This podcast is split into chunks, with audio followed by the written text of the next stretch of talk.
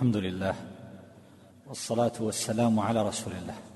أما بعد فبقيت بقية يسيرة أختم بها الكلام على المثل المضروب بقوله تبارك وتعالى أو كصيب من السماء. فالله تبارك وتعالى يقول ولو شاء الله لذهب بسمعهم وأبصارهم. إن الله على كل شيء قدير. جاء هذا التعقيب كأن الله تبارك وتعالى يجازيهم على تركهم الانتفاع بالأسماع والأبصار. وذلك أن هؤلاء بمنزلة الصم البكم العمي لأن الله أعطاهم أسماعا لم يعملوها فيما ينفعهم ويرفعهم وأعطاهم ابصارا لم يعملوها فيما ينفعهم وجعل لهم قلوبا لم يعقلوا بها فصارت طرق الإيمان مسدودة عليهم. فالله تبارك وتعالى يقول ولو شاء الله لذهب بسمعهم وأبصارهم الحسية لأنهم لم ينتفعوا بها معنى فخوفهم بهذه العقوبة ليرتدعوا من كفرهم ونفاقهم وإعراضهم. ولهذا قال ابن عباس رضي الله عنهما أي لما تركوا من الحق بعد معرفته. وجاء عن أبي العالية ذكر أسماعهم وأبصارهم التي عاثوا بها في الناس يعني في الإفساد والاشتغال بما لا ينفع. والله قادر على ذلك وهو أمر يسير بالنسبة إليه جل جلاله. هذا المراد بتفاريق هذا المثل.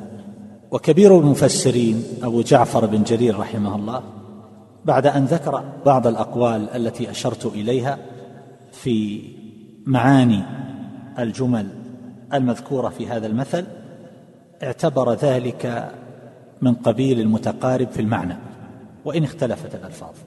مع أنه يقرر بأن الصيب هو ظاهر إيمان المنافق أو كصيب من السماء وأن الظلمات هي ضلالته وأن الضياء والبرق هو لنور إيمانه يحصل له إضاءة ثم ما يلبث أن ينطفئ وأن اتقاءه من الصواعق بتصير الأصابع في الأذان هذا يدل أو إشارة إلى ضعف بصيرته وكذلك أيضا أن مشيه في ضوء البرق هو إشارة إلى استقامته على نور إيمانه وأن قيامه في الظلام يراد به حيرته في ضلالته وارتكاسه في عمه هذا الذي ذكره ابن جرير رحمه الله وقد ذكرت الأقاويل الأخرى.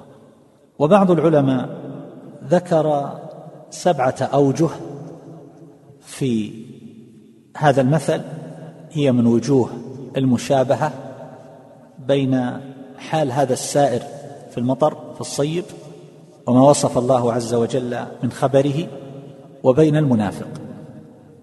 فأول هذه الأوجه من الشبه أن هذا الذي يمشي في ظلام اجتمع عليه ظلام الليل مع ظلام السحاب مع ظلام المطر إذا لمع له البرق وأضاء ثم ذهب نوره عاد في ظلام أشد من الظلام الأول. لما سبق؟ فهذه حال المنافق حينما يظهر الإيمان ثم بعد ذلك يرتكس فيصير إلى حال أسوأ مما كان فيه وتزداد حيرته وتعظم الظلمة في عينه. والوجه الثاني أن المطر وإن كان نافعا إلا أنه لما وجد في هذه الصورة مع هذه الأحوال الضارة صار النفع به زائلا. فكذا إظهار الإيمان نافع للمنافق لو وافقه الباطن. فإذا فقد منه الإخلاص حصل معه النفاق صار ضررا في الدين. كما يحصل لهذا السائر في الليل الضرر بهذا المطر والبرق والرعد وهو يتخوف من الصواعق. والثالث من أوجه المشابهة أن من وقعت له هذه المخاوف يخاف من الرعد الاصوات المزعجة يخاف من الصاعقة ويتوقع ذلك بوضع أصابعه في آذانه. ويظن أن ذلك يخلصه مع أن ذلك لا ينجيه مما أراد الله عز وجل به. هكذا المنافق ظن أن إظهاره للإيمان عند المؤمنين أن ذلك يخلصه عند الله عز وجل وليس كذلك. مثل هذا المسكين الذي يضع أصابعه في أذانه يظن أن الصاعقة تفوته بهذا ووضع الأصبع لا يغني عنه. شيئا من هذه الحيثية. إذا جاءت الصاعقة وضع اصبعه أو لم يضع الأمر سيان. فكذلك هذا المنافق. والوجه الرابع من أوجه المشابهة أن من عادة المنافقين التأخر عن العبادات التي تحصل بها الأمور المخوفة. كالجهاد في سبيل الله عز وجل فرارا بزعمهم من الموت والقتل. فحالهم هذه تشبه حال من وضع أصبعيه في أذنيه ليتقي الصاعقة. لأنه كما سبق أيضا أن الرعد على قول بعض أهل العلم هي تلك العبادات الشاقة التي تخالف أهواءهم مع أن وضع أصابعه في آذانه لا يخلصه ولا ينجيه. هكذا قل لن ينفعكم الفرار إن فررتم من الموت أو القتل وإذا لا تمتعون إلا قليلا. والخامس أن هؤلاء الذين يجعلون أصابعهم في آذانهم قد لا تصيبهم صاعقة ليس بسبب وضع الأصبع في الأذن. فلا يموتون في تلك الساعة لكن الهلاك واقع بهم لا محال. أينما تكونوا؟ يدرككم الموت. قل إن الموت الذي تفرون منه فإنه ملاقيكم. فكذلك حال المنافق. فهذا الذي يقع منهم لا يخلصهم من عذاب الله تبارك وتعالى. هار الإيمان فالنار مأواهم ومثواهم. إن المنافقين في الدرك الأسفل من النار.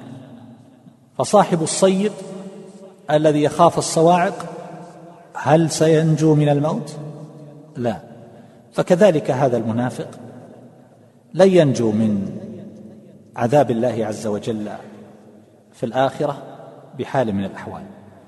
والسادس من هذه الأوجه أن من هذا حاله فقد بلغ الغاية في الحيرة. اجتمعت عليه أنواع الظلمات فهو لا يرى النجوم ليهتدي إلى الطريق ويعرف الجهاد ولا يبصر مواضع قدميه ولا يرى أشياء من المعالم التي يعرفها في طريقه وسيره. فكذلك أيضا هؤلاء من أهل النفاق هم في حيرة في باب الدين نسأل الله العافية. وهم في غاية الخوف في الدنيا لأن هذا المنافق دائما في قلق لا يدري ماذا سيواجه ولو اطلع على نفاقه ماذا سيقع له. وقلق يخشى أن يكتشف فلا يأمن على نفسه. ولا يجد طعما للراحة. وأما السابع وهو أن المراد من الصيب على القول الذي ذكرناه اولا هو الإيمان أو القرآن وأن الظلمات والرعد والبرق هي الأشياء الشاقة على المنافقين التكاليف الشاقة صلاة وصيام ما شابه ذلك من هجرة وترك للأهل والوطن والعشيرة. واتباع النبي صلى الله عليه وسلم وهم يستنكفون من هذا غاية الاستنكاف. فكما أن الإنسان يبالغ في الاحتراز عن المطر الصيب الذي هو أشد الأشياء نفعا فيحاول أن يتوقاه بسبب هذه الأمور المقارنة من برق ورعد وخشية الصواعق فهكذا أهل النفاق يتوقون الإيمان. ويشق عليهم سماع القرآن. لما يحصل مقارنا لذلك من الأمور المزعجة لهم.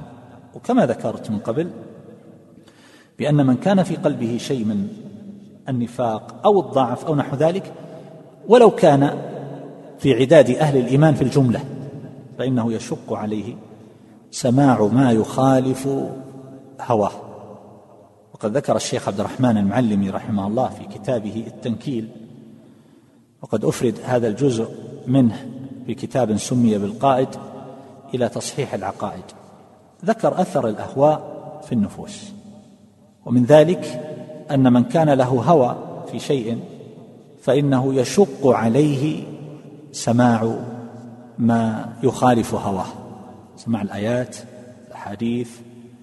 له هوى في الربا له هوى في الاختلاط امرأة لها هوى في التبرج يشق عليه أن يسمع ما يخالف هواه ويبطله وينقضه. فإذا ابتلي بحضور خطبة أو محاضرة أو درسا تقرر في هذه المعاني ويستدل عليها من نصوص الكتاب والسنة كأن ذلك قاتله فهو يتأذى من مجرد سماعه. ولربما انفرط صبره فبادر من يتحدث. وحاول أن يرد كلامه ولو بالصياح والضجيج. وهذا أمر معلوم لا يخفى فالهوى يفعل فعله في النفوس. فكيف بالنفاق؟